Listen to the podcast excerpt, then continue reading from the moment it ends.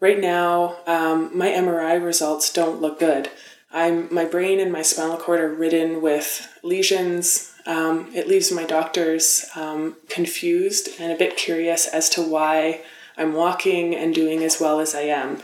We we don't have enough information in life to say that our brains aren't capable of healing.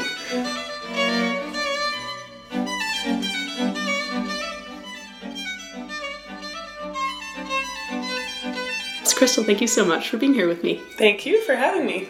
So, this is an audio only podcast, and because of that, you can't see Crystal, but I can paint a bit of a picture. Um, at 23 years old, she became the executive director of a foundation that, uh, that has given millions of dollars to fund research into non pharmaceutical treatments for neurological disorders. She's also beautiful, um, blonde, effervescent, super athletic, basically the kind of like cool girl that you might have looked at in high school and thought, like, how do you make this look so effortless? In other words, she's not the kind of person that you would look at from the outside and think that she has been through a life shattering tragedy.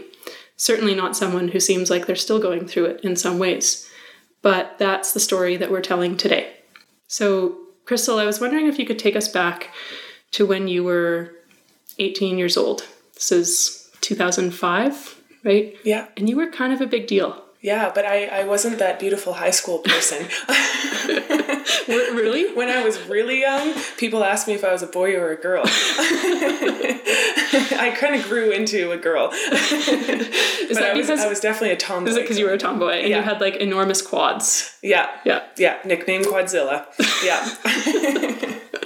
So speed skating was I was like the classic jock of high school, and um, it didn't matter that I wasn't. Um, kind of girly and wearing fashionable clothes and stuff because I could hang out with the guys and relate to them on a sport level. Yeah. Um, so yeah, it was it was a cool upbringing and I loved wearing the brand of athlete and I played it up like that was my my social identity and I loved it. So um, it, it allowed me to have a, a, a bigger group and friend circle outside of the small town of Beaumont, Alberta, where I grew up as well. But and you were a nationally competitive. You were like a nationally ranked speed skater, weren't you? Yeah, I was. In short track or Well, that's actually the peak of my career. I started out in short track. Um, and I got to travel the world, miss a lot of high school, and represent Canada as one of the top juniors. Um, Hungary was where the junior Canadians were. And that was really the start to what looked like was going to be a very successful career in speed skating. And up until that point, um, getting to speed skate at like a national level, before that, I was always winning North American and Canadian championships for my age categories as I grew up. So I was one of the genetically gifted, very self driven, and I just loved speed skating. It was my everything. So um, it kind of came naturally to me. and you were being uh, touted as a potential Olympic hopeful as well. Yeah, definitely. I feel like the the red carpet was rolled in front of me like here here's the pathway to the Olympics. Just don't screw up.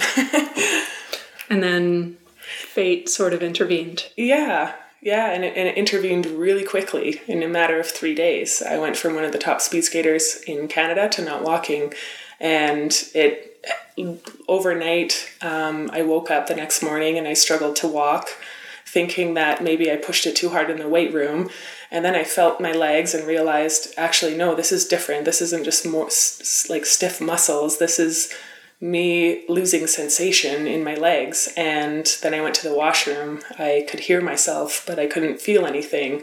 And then i was like uh-oh i need to do something about this. Roommate rushed me to the hospital. And over the next three days i had uh, progressive um, numbness from my chest to my toes um, i lost complete bladder control um, and i d- started to d- develop double vision and so I went through a battery in- of tests, and it was on the third day when the neurologist came in. And this is a really weird thing that they did, and I hope they don't have this practice anymore in the hospital. But they wrote a list on a whiteboard in my hospital room of all the possibilities. And it was like MS was at the top. And so I just interpreted that as the worst case scenario. And I literally watched them start erasing all of the other possibilities. And then when they came into my room, they said, You have MS. And, and so my reaction was more confusion because I was like, Well, what is MS? And I had, I had coincidentally done MS bike tours, but it was because my old gym teacher had MS and I didn't even know what MS was or, or yeah, what, what it meant if I had it. And then I, I wondered, like, do is this a death sentence? Like, do I have two weeks to live? But but so it was mostly just confusion. But then they told me what I think is the most terrifying news I've ever had, which was you'll probably never speed skate again. And so that was that was something I knew that I wanted and and that was my only reality and I and I actually think that that's what played to my advantage because I didn't believe them. like not speed skating wasn't part of my reality. So for them to tell me that at that invincible teenager time in your life, um, I think I was lucky that you know I hadn't dealt with a whole lot of adversity up until that point. Not too bad, anyways. So I was pretty like ruthlessly um, a believer that I, I was invincible. I was I was a kid and I was every, everyone told me I was going to be a top speed skater. So it was pretty drilled into my head. So I just want to back up briefly. You were you're diagnosed with MS at 18 and can you explain what is MS and what is the what's the prognosis generally if you're if you're so diagnosed? We we really don't know technically but the assumption is that our nervous system is attacked by our immune system so we think it's an autoimmune condition. Um, there's some research out here now that talks about it being um, closely related to Alzheimer's, um, and um, that would be a whole different um, prognosis and, and understanding of how MS exists or, or happens. Um, but they also don't really know your prognosis because you have relapsing remitting MS where you go into relapse, say your immune system attacks your nervous system, and you have a variety of um, options of how you're going to respond physically. And it can be as minor as um, one of my relapses have been I lost, I had numbness in half my tongue for a few days, to, you know, I lost feeling and bladder control and double vision over three days. So it's very unpredictable. Um, and that, and you go into relapse and then you come out of it they say 50 plus percent of relapsing remitting patients develop progressive MS, which means you go into relapse and you don't recover, and you eventually just start to debilitate until you die. But you can still live a pretty long life. And then the third um, is primary progressive MS, and that's when you start, you never do get to recover from your relapses. I didn't really dig into the details of all that, but I, I learned very quickly how scary it is to go ask Dr. Google when you're by yourself and it's past 9 p.m. Um, and start asking questions about your health. It, it paints a pretty ugly picture. And it, it, for some reason, Dr. Google always kind of goes to worst case scenarios, so that's pretty scary. But um, thankfully, I knew a couple of people with MS who seemed to be doing mostly okay, but I hadn't met many people who with MS or anyone with MS who was an elite level athlete. So, how did this change your view of what your future was going to be? This is the funny thing is it didn't really change my view. It, if anything, it made me just more it made me pursue um, speed skating. I would say in in an unhealthy way at the beginning, because I had a lot of the typical reaction kind of emotions like anger, fear, frustration. I asked why me a lot. I felt like I didn't deserve that. I felt rejected. Um, and then that it's funny you feel those feelings and it's almost like you re- you attract that and i was using a lot of negative emotion to get back to skating you felt rejected yeah well i felt rejected by my body i felt rejected by the national team because i made the assumption that i was just nobody now because I wasn't I wasn't going to be a hopeful for the 2010 Olympics. If anything, I'm a liability on the team. My boyfriend at the time and uh, I'm reminding everyone that I'm I'm a teenager with teenage emotions and hormones, and so my boyfriend at the time um, and started dating um, or cheated on me with one of my best friends. Um, and probably who became the next speed skating star. So, so, and your boyfriend was also a very competitive speed skater. Yeah. You guys, you described it to me once as you guys were like the king and queen of speed skating. It was like prom king, prom queen, because we were both like North American or Canadian championships at the same time one one year, and so you know we were both these these people who um, were popular in the sport in our community, and it just seemed like we should date. And I mean, I don't think it was the the best relationship ever, but it was my first, and so it felt real, and it felt like you're everything when you're a teenager. and so to be rejected by your body, your sport, your boyfriend, your best one of your best friends, and then um, and then have to go back into the environment that it's first of all feels physically different when I was trying to get back into skating, but it looked very different because now my boyfriend is dating the my friend and I don't talk to either of them anymore. So like locker room conversations didn't happen. There was just awkward silence and I was always taught to take the high road and you know it's not about don't try to um, egg their house or say mean things. It's just did you did you think did you think about egging their house though? I I yeah, like I'm a normal human being. I thought all the things. Like I, I swear, um, there was like every song on the radio felt like it was written for me. Just like what happens when you have a go through a breakup or something. But it's funny how I don't know what was more distracting. Um, MS was more distracting from having to deal with a breakup and your friend betraying you, kind of, and or if, if it was the MS and that the friend betraying you and your boyfriend cheating on you was a distraction for having an I don't know which one was worse, or if anything, I, I almost feel like they neutralized each other. Like it was so much to, to handle as a teenager. And um, I definitely talked more about my relationship with my sports psychologist than I did about speed skating. Um, but it was helpful and it played into my performance in sports. So necessary. It seems like one of the more challenging things about this experience was that a number of the core sources of your identity were taken away from you in a very, very short period of time. Mm-hmm. What was the hardest thing in going through all of this? I think the hardest thing in going through this is the emotion of jealousy. I had to face jealousy because I had a girl who was more attractive than me now to my boyfriend at the time. I was jealous that everyone else in the speed skating community, from what I saw in a sort of through a, selfish framework, is like no one is as in a bad situation as I am, and they all get to speed skate and compete, and and um, and then they don't have to deal with all this stuff on the side. They get to just skate like how I used to, and so I think jealousy is maybe the worst it's the worst emotion to have to deal with. But I'm happy I did because it made me face it head on. And eventually it taught me how to be forgiving. And forgiveness was sort of the antidote to jealousy. And it is, it's like a power to have to, to feel true forgiveness. Um, that didn't happen for years. But when it did, I mean, it ended up being one of the big, biggest tools and gifts I ever had in my life. The jealousy and the resentment and the feeling above all the feeling of injustice. I think if you allow those things to take hold and if you give them a foothold that's the most corrosive about these types of experiences. How did you come to a point where you could forgive? I came to a point where i could forgive the universe for the, the situation that I was in. And I think that was through my, my parents laugh, laugh when I when I say this and they kind of roll their eyes because I call it tough love.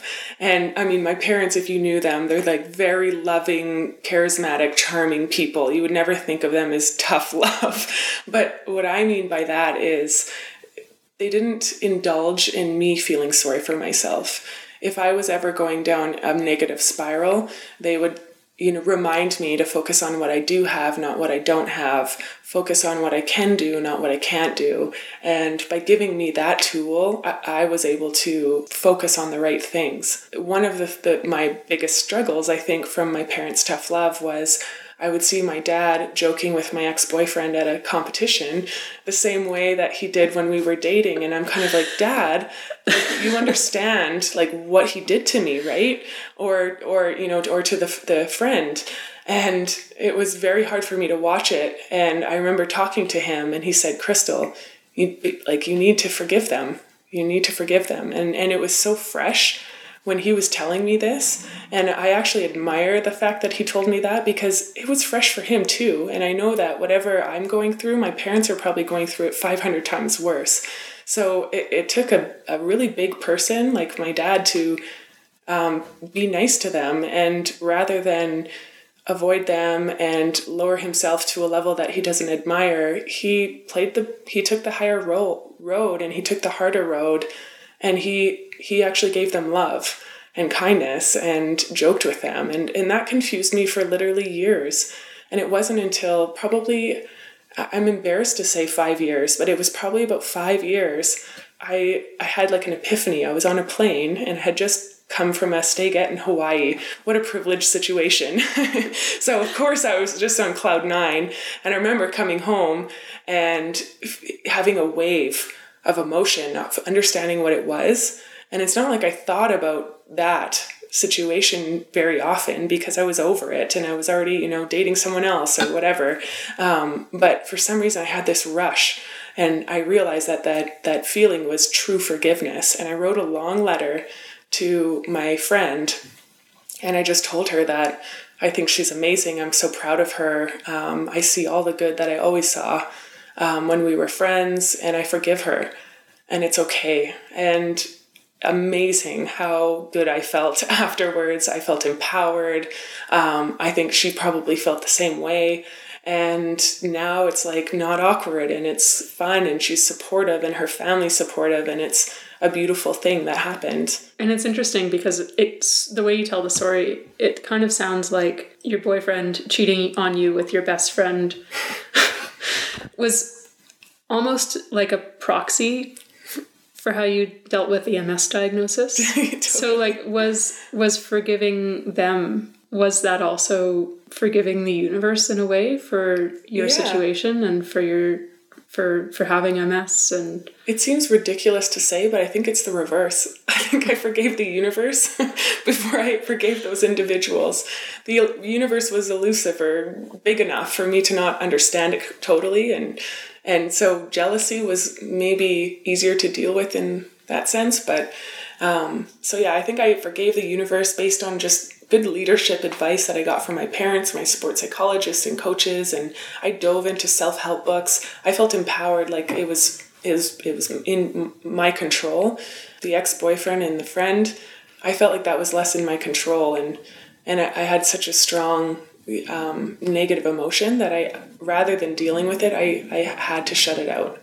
I had to just tuck it away, put it behind me, and, and put a brave face on, and try not to to you know um, take a lower road or be catty or anything like that. You know, build an army of people against them. You know, I had to. That was very hard to do, but I, I hit a lot of those emotions until I felt empowered to take them head on. So, how did you forgive the universe? Like, what was the what was the advice that you received that made that possible, or what? I mean, I've talked to some people who've gone through things like this, and sometimes it alters your view of whether or not the universe is ultimately just. And I always wonder how people grapple with that question and how they reconcile themselves to that. I honestly think it's my parents telling me to focus on what I do have because when I did start doing that, I started to open my eyes to what other people don't have that I have.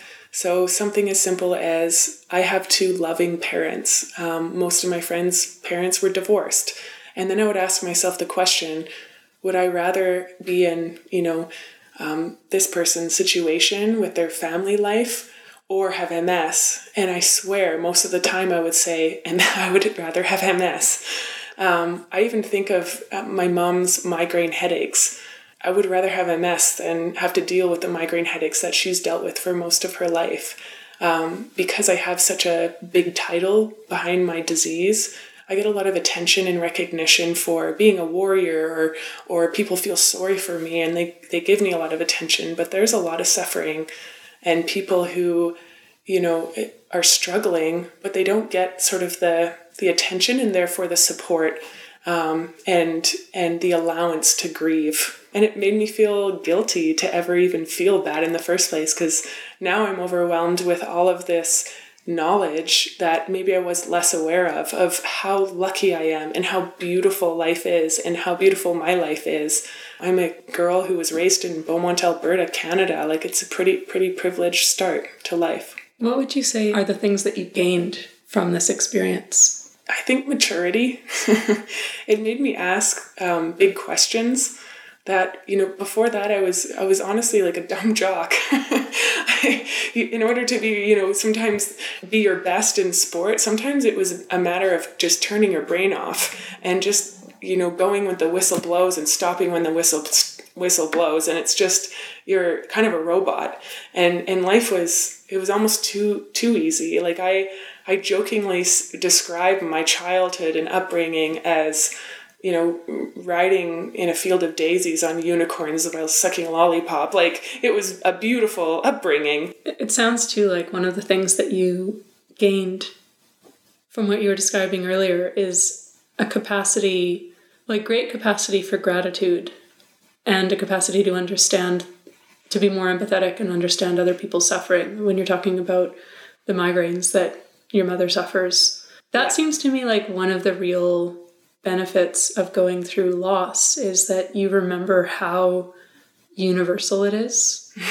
And you're, that, you're in and good that company. you're in good. I mean, you're in good company because it's the it's the ultimate human experience, and yeah. like people unknown to us all the time, all around us, are going through sometimes extremely difficult situations. Yeah, and like the humility and and the kind of like the generosity almost to be able to see that and yeah like that i think that's one of the great values of suffering is that it allows you to connect with other people in their pain yeah. in a way that you might not be able to otherwise you know i that reminds me of something that was a really valuable lesson i learned through all this was I had to deal with the emotion of loneliness. I felt like, you know, especially when I was asking myself, why me? I felt like no one else could understand or ever be in my position. And so I just felt lonely. And I can't even remember who gave me this advice, but they asked me to label my emotions as I felt them. And then they broke, you know, had me write down these emotions, and it, you know, it was loneliness, sadness, frustration, anger, all those things. And then he said, um, I think it was my sports psychologist, and he was like, Well, do you know anyone else who knows these emotions? And I'm like, Well, yeah. He's like, Do you know anyone who doesn't know these emotions? And I was like, No. And he's like, So do you think that maybe they can relate to your situation um, because of maybe a, a different um, what it might be a different way that they've experienced those emotions, but they know what you're feeling. They know how you're feeling because they've been there before too. It's just looked different in their situation. Um, and for some reason, that made me feel less lonely. And it made me feel like I was in good company and that everyone in this world experience experiences suffering and it looks different on paper, but it doesn't mean that it's any greater or less than what you're feeling. I wanted to talk more about about the disease itself because mm. you still live with the specter of MS looms pretty large in your life. Mm-hmm. And uh, we've never really talked about this, but I know, for example, that on a pretty regular basis, you're being you're just being subjected to all sorts of tests, and the threat of a relapse kind of hangs over you. Can you can you talk a little bit about what that's like and how you cope with that? I don't usually talk about that part because I I started the Branch Out Neurological Foundation to, you know, and I and I've become a spokesperson and a voice of hope for people with neurological disorders, and I still am, and I hope I always will be. Um, but because of that, I don't. I try purposefully not to focus on, you know, the hardships that I still have to deal with because I'm still human, um, and even though on um, physically I've been relapse free and medication free for almost 10 years now and feeling really good. But I do have minor symptoms that come and go. I'm just very um, grateful that I have a health protocol that I've been able to develop without drugs that helps me sort of nip it in the butt um, before it turns into a relapse. And I have the body intuition from being an athlete to be able to understand, you know, what is MS fatigue versus fatigue, regular fatigue. Right. And and then having the the resilience to take the MS fatigue really seriously and you know clear my calendar no matter how important my meetings were in that week and really focus on my my healing and and and paying attention to those symptoms. So yeah, the I think the, the a tough part about this disease is is they say it's unpredictable, but um, most often it's progressed. And you know, when, now that they're studying the brains after death of MS patients, they realize the brain has shrunk. You know, it's it's and and there just is always progression. And so what I am frustrated with with how our Western doctors approach the psychology behind a session with a with the patient is right now um, my MRI results don't look good. I'm my brain and my spinal cord are ridden with lesions. Um, it leaves my doctors um, confused and a bit curious as to why I'm walking and doing as well as I am. And so I, t- to me, I'm like, well, that's exciting. I feel like, you know, I'm doing something right and I want them to study me, but there's not really a protocol or a mechanism in place to study what I'm doing. Um, and non pharmaceutical, which is, I mean, part of my purpose of starting Branch Out um, was to fill that gap. But um, most recently, it was just six months ago, I got more bad news about my MRI. I got another, yet another lesion in my brain. My lesions in my brain looked active. And judging from all of the patients that they've seen in their 30 years of experience, they're concerned for me and believe that my disease will progress and it's basically only a matter of time which makes me feel like a ticking time bomb. And I would get emotional when I would I would climb a mountain and get to the top and be like, is this to be the last time I get to climb to the top of the mountain? And all I had to do, and it took a lot of thinking and, and work and frustration and crying um, to realize that we, we don't have enough information in life to say that our brains aren't capable of healing. So, why would we focus on the fact that I have all of these lesions and they kind of paint a picture um, like the lesions are this dark cloud and they're eventually going to take over all of the healthy area of your brain? If we were to reverse that thinking, which is what I've been practicing for the last three months, is the healthy part of my brain takes over, you know, the, the part of the brain that's considered diseased. And there are anecdotal cases upon anecdotal cases out there that showcase um, the brain's capacity to heal itself. I mean, there's a scientist in the States who died in his 90s, donated his, his brain to research. He um, was, you know, a functioning, um, working guy at, a very high level until his dying day. And they opened up his brain and it's ridden with Alzheimer's. So it just goes to show, like, we have I don't think we've tapped into our potential. So why are we painting a picture to our patients that the, the bad stuff is taking over the good when we could just reverse that story and give the patient hope and give them empowerment to that they still have a chance and that they should still keep trying to you know eat their vegetables and get sleep and drink enough water and and care about their health the way that you describe this capacity of, of, like mind over matter. Yeah, by the way, there's an aged dog laying next to us, and so the occasional um, like loud sighs and licks is not, it's neither me nor Crystal doing that.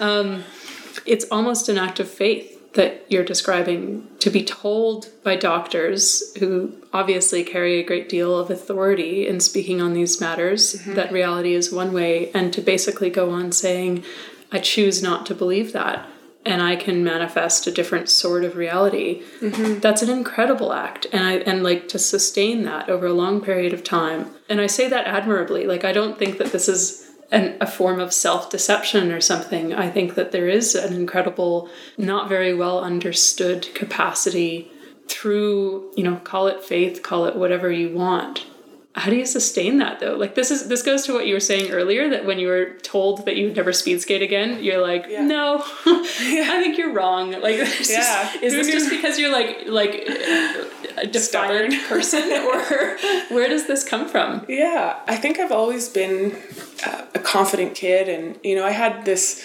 genetic advantage to be a really good speed skater growing up and that built a lot of my confidence. Um, and so it gave me that resilience to handle that news and to you know, have a whole team to support me to make me think in, in positive ways and help get me back and focus on you know a goal like speed skating. But the other thing i like to remind people when i'm ever speaking or when people are asking me how i deal with my health and so I break it into three categories. Um, the, the first one is healthy thinking, the next one's healthy eating, and lastly, healthy moving. I always get this question what do you think is the most important? And um, it's definitely the healthy thinking part. The healthy thinking, I mean, it's easy to just say, think positive or think healthy thoughts, or people will describe me as a very positive person. But that's a that's a practice, like speed skating was a practice. And then it gives me the opportunity and the space to rebuild my confidence and start reminding myself of again what do I what do I have as opposed to what don't I have? What can I do as opposed to what can I do? It forces me to go back to what are my goals in life? What are what am I trying to achieve? That stuff is so motivating for me and and I think it's motivating for for most humans if not everyone to have a goal to work towards and to have that reminder to um, that you know there are good things in life um, and it can be very very simple things. I can see why you were a really good athlete because it's it's like it's the application of on the one hand what would be physical stamina in one context. You seem to embody also a great deal of like spiritual stamina. Um, i've never been described that way but well that's i think that is what it takes. Yeah.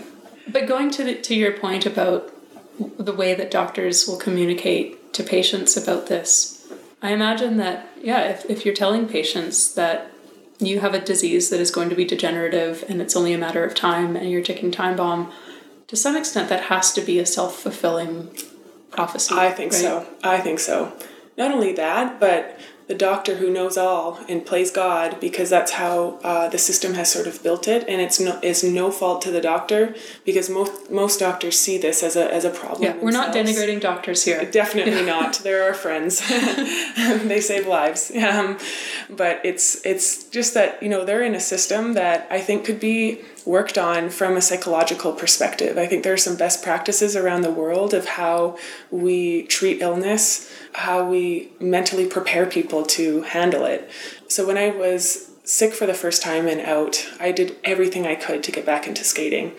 Um, I raced my first competition and I described the, the crowd as, you know, one of the loudest crowds I've ever heard because they were just excited to see me back skating. Um, and I cried myself to sleep that night because my times were now so slow as compared to before I was I was sick. And I'm this competitive person, and you know I'm full of jealousy of you know watching my competitors go, and they didn't have a disease. So all that I went to bed with all that stress, and the next morning, literally overnight, my entire left side of my body stopped functioning. And then I decided, okay, I'm going to go on the daily drug injection that my doctors recommended. I'm going to be extra aggressive with my um, with my diet and um, my acupuncture, body talk, unicorn hair supplements. I, you know, Sorry, basically. What? What? honestly, I tried everything conventional, unconventional. Honestly, like if it was witchcraft or not, like I was trying it because I was eyes wide open to what could possibly heal heal me and I have no ego with this because I I feel very vulnerable and and desperate to do anything. I remember begging my neurologist to give me stem cell treatment and she's just like you're not at a bad enough state to risk death um, as a treatment. Um, but I, I really wanted to try everything, and I did. I got back skating, but it didn't last very long until I went into relapse again, losing feeling in my left leg as my third relapse. And I remember talking to my coach Arno, and he said, Crystal, he's like, um, and at this point, I'm, I'm in hysterics. I'm crying and and so frustrated and embarrassed and all the things. And he said, Crystal, he's like, you play the piano. What happens if you played all the notes at one time? And I was like, uh, noise? And he said, exactly. So what does it take to make a melody with those notes? And I didn't understand what he was getting at, so I was like, I don't know. And he said, it, it's the space between the notes that make the melody, in, and it's going to be the space between your training programs and everything that you're doing that's going to create your performance in sport and, and for your health and and I felt like that was a big aha moment in my life. I felt like the weight of the world was taken was was off and I could breathe, and then it, it forced me to think differently about I went from adopting the, the attitude of more is more and just do everything you possibly can to heal yourself, like train double, do everything, um, to. Basically, basically, this is like the denial stage of grief. Yeah, totally. yeah, and you just try everything. Try everything and just, Yeah. and, well, yeah, I mean, you described it as like an extremely aggressive attempt to just get back to what you were and who you were and not accepting Yeah, that your life had changed. totally. And then it was after sort of learning that and accepting, even going to worst case scenario and understanding that worst case scenario is, is not bad. And especially relative to everything that happens in this world and other people's lives.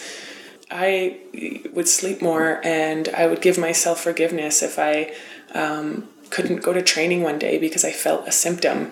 And it, and it allowed me to be more mindful and patient with my disease. And I became friends with my disease, and my disease became my coach, and it became my trainer, and, and it empowered me to um, to live a little bit differently. And now I call it the space between. And I describe the space between as the things that often get overlooked or taken for granted, or the subtleties that require additional patience or thoughtfulness to achieve. Um, you know, what are the space between you know steps that it takes to get to a goal? Um, and I, that requires a lots of time to think about and, and practice. And I think that's what makes some an athlete go from good to great. I think it's what makes a CEO go from good to great. I think it's what makes a human go from good to great. Did you ever go through despair and hopelessness? Or did you skip that part entirely?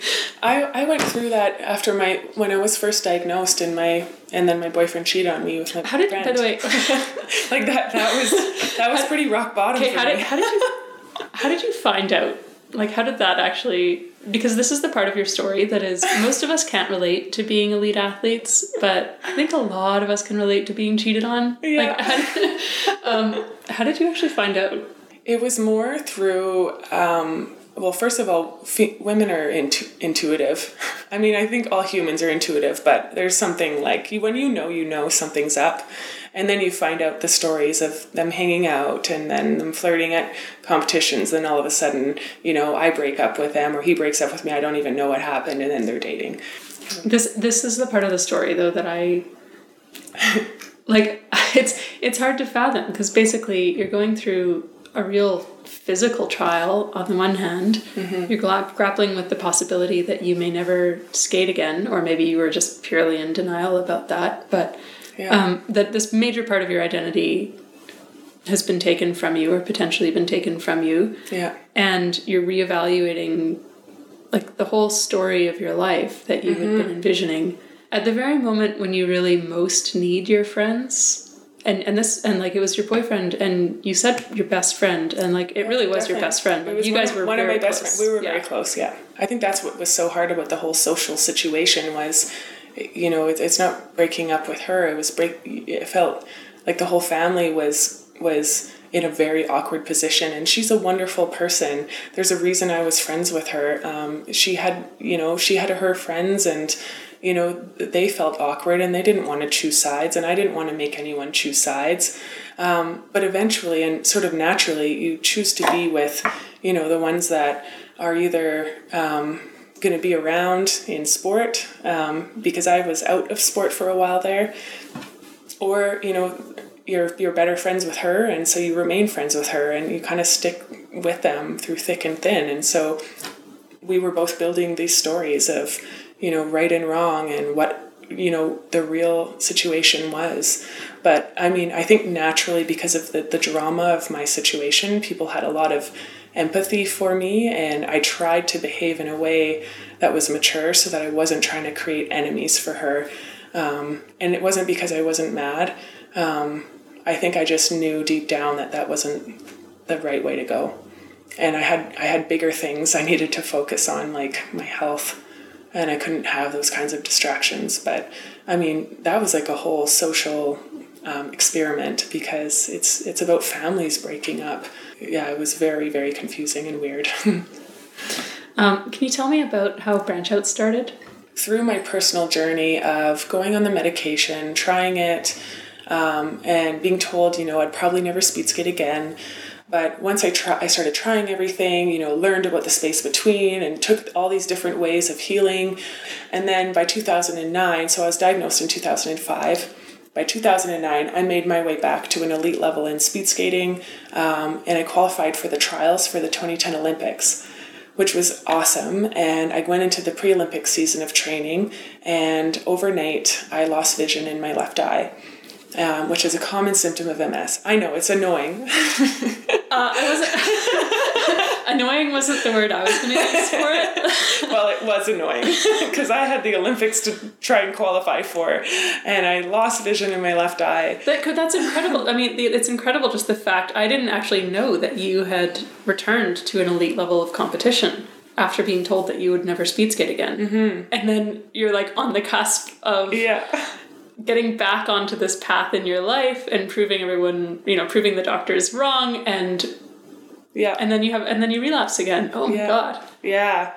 Yeah, and I mean that was a, a fairly significant relapse because I literally couldn't see the light of the day eh, through my left eye. And so when you're in relapse, even though I lost vision, it, it came with a lot of fatigue and then all of the emotional drama of of that. And it's kind of funny because I, as my vision was regaining, um, like a f- couple of weeks later, um, it, it, hurt, and I it, my I was very sensitive, and so I had to wear an eye patch. And my friend called me, and she was like, "Hey." Um, um, check out this picture and she sends me a picture it was probably lady gaga or something and they had this like very fancy flamboyant um, eye patch and it had like a big feather on it. And she and I was like oh funny cute like thanks for sending. Um, and then she's like what are you doing tonight? Um, and I was like nothing. She's like do you want a barbecue? Sure. She comes over with you know barbecue food um, and then glitter and glue and eye patches. And we had what we called the first eye patch party or patch party. And we decorated them and I told my mom. And of course again because mom is feeling my pain 500 times worse than I am. And I call her and I was like, guess what happened today? Like Toby brought this over and we made decorated eye patches. And she said, Oh, that's funny. She's like, MS does shave your head, and, or sorry, cancer shaves their head, and MS does eye patches. And I was like, Mom, that's a really good idea. And she's like, What do you mean? And I was like, I gotta go. So I called my, uh, my boyfriend, now husband, um, and we literally drove to all the pharmacies in Northwest Calgary and we collected all of these eye patches and then i called my friends and set up shop at my, my friend's deli and we literally um, glittered up some eye patches and while we were doing this we were developing a plan that was then called the crystal patches campaign um, keeping an eye out for ms and I was able to raise money by having a patch party where we sold these eye patches for $20 each, and people would wear them all day on Crystal Patches Day. And then at the end of the day, we had the patch party, and we raised a lot of money, like 30000 and I only needed $20,000 because I wanted to pursue some alternative treatments um, and, and therapies and doctors that would cost a lot of money. Um, and because I had the extra $10,000 from the night, I got to do the coolest thing I think I've ever done in my life, which was um, call my, my new friend. I had only met him a couple times, and he was debilitating. He was diagnosed with MS the same time as me. His name's Ali. Um, but unfortunately, his path looked different than mine, and he wasn't able to recover from his relapses. So he was debilitated um, significantly. And so I was able to give $10,000 to him. And here I am, a struggling athlete who never has, you know, that much money. And I was able to gift someone $10,000, which was maybe my like first, it's like the foreshadowing to my addiction to wanting to give money away. um, but um, long story short, I was able to do alternative treatments and really take the I, well i decided to go off all of my drugs because i figured okay i got more tests done after i lost vision in my in my eye and i was told oh wow your your disease is progressing more lesions it's looking more like progressive ms like they were predicting that i would be in a wheelchair in 2 years they recommended much more aggressive drugs. The, the side effects, when you looked at them, they looked worse than the disease itself in some cases. Um, and then I figured, okay, well, if I'm going to be in a wheelchair in two years, I've got nothing to lose and I'm never going to know whether it's this like non-conventional stuff or the or the drugs that I'm on if I'm doing both of those things at once. So I decided, okay, I'm either going to go off my drugs or um, I'm going to do all drugs or all conven- unconventional treatments, which is really a combination of the healthy thinking, eating, moving. And yeah, you look at the side effects of the, the drugs and it's like um, potential liver damage, flu like symptoms, death. Like the list was like a scroll of horrible things. And then I looked at the side effects of the unconventional stuff, and it was like better energy, a better sleep, a six pack. Really, no, like, yeah, really no downsides. Yeah. And so for me, I was quite confident in my decision. But for many people, especially the loved ones around me, like that was very scary because I was going against my doctor's recommendations to go off all of my drugs. So I went off the drugs. I raised money for myself and Ellie so that we could get alternative treatments. And eight months later, I came just a few spots off the Canadian Olympic team in speed skating. So I got back to elite level again.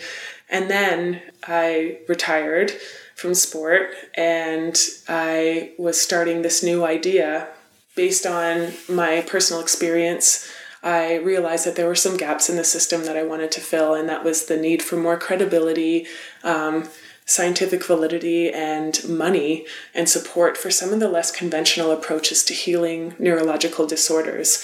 And I say neurological disorders and not just MS because we might be losing out on opportunities of how to treat MS if we box MS in as a one disease and you have only MS researchers to studying right. MS. If it's siloed in that, yeah, in that yeah. So I figured, you know, whatever we're going to learn, there's so much we need to learn about the brain still that we need to, to really open up our our thinking and and then look at you know what we learn about in concussion that might lead to some answers in Alzheimer's or MS or depression or ADD. Um, basically, if it had to do with the brain, that's the kind of the area of focus that I wanted to dedicate the rest of my life to. I learned a lot about my values at this point because I really struggled with the idea of retiring from sport. And my psychologist, he's like, why don't you write, let's figure out what your values are. So we figured out what my values are, and then I had to make a list of all the reasons why I should and then all the reasons why I shouldn't quit speed skating. And he had me write the list, and I kind of came back to him with the lists, really proud to show him how hard this decision was because the lists were even. It was like 20 points on either side. And I just wanted to be like, see, like it's really hard. and then he took my values and he said, okay, I want you to take these lists home and look at your values, and I want you to cross off anything that doesn't fit your values. And that was a very eye opening experience because some of the reasons why I wanted to stay was I wanted to make the Olympics be that girl who makes the Olympics with MS. I wanted to overcome those odds. A lot of the reasons why I wanted to stay was had a lot to do with my ego. While inconvenient to me, I put egoless as one of my values. so I basically had to quit speed skating.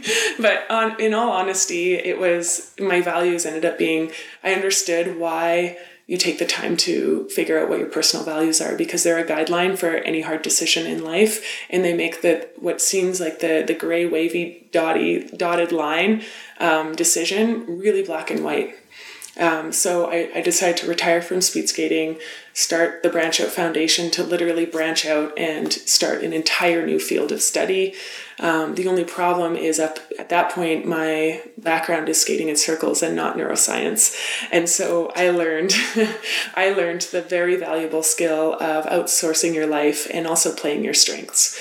And so I looked at okay, what are my strengths? And you know, I was I was often known to organize um, team events, whether it's um, a team bike ride for training. Um, and I was also known to throw the best year end party in speed skating um, every year. So I figured, okay, well, why don't I start with a, a bike tour and with a kick ass party at the end? and that's what I did. And that's how I started the Branch Out Foundation. And it's, I mean, in our first year, we raised 50 grand at the bike tour to now, fast forward, we're going into our 10th year and we'll have raised over $3 million um, from community efforts and individual donations and small corporate donations. And, and, a lot of what you're doing is you're seeding and you're, you're funding um, scientific research into these kinds of non pharmaceutical treatments. Exactly, yeah. So we focus on the, the field of study that we created. It's called NeuroCAM, and it stands for Neuroscience and Complementary and Alternative Modalities, which in in more simple terms and easier to say aloud is non pharmaceutical and innovative tech.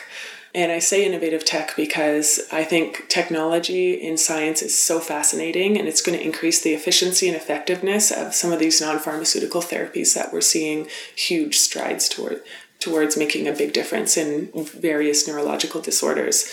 So we've funded over 81 research projects across the country now. Um, we've developed an entire field of study. We're helping reduce the stigma for non pharmaceutical neuroscience being scientifically valid. So it's been a wild ride and exciting. And I always feel like it's just the beginning, even though we're going in our 10th year. if you could somehow get a do over in life and you had an opportunity as an 18 year old, knowing what you know now, to choose between carrying on without this diagnosis um, or choosing the life that you've had, mm-hmm. which one would you pick?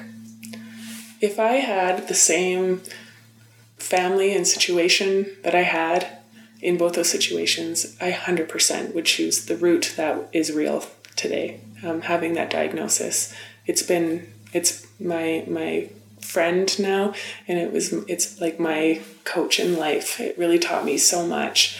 Um, it t- taught me about humility. I mean, I was peeing my pants because I lost bladder control and when I was a teenager. If that doesn't teach you humility, I don't know what does. But I mean, that's one of so many lessons, and the skills that I learned from um, my diagnosis helped me perform in sport, um, especially in the mental side of things, and it also helped me build a career. and And now I I have the opportunity to impact other people with neurological disorders, which there's no other job in the world I feel is more privileged. So, yeah. Well, thank you so much. I think we'll stop there. Um, I know it's kind of cliche almost to say this, but listening to you, I am I am like I'm actually inspired, and I don't normally say that. I imagine that a large part of why you've been so successful in combating your disease does come down to the fact that through all of this, you maintained an extremely gracious, like magnanimous attitude toward life. And I think that's probably one of the most important things to be taken from this. It's nothing short, like, it is incredibly impressive. Not just what you accomplished physically, um, getting back to an elite level of competition, not once but twice after relapse, um, and not what you've done professionally, but I think more than anything, it's the person that you are in the midst of that.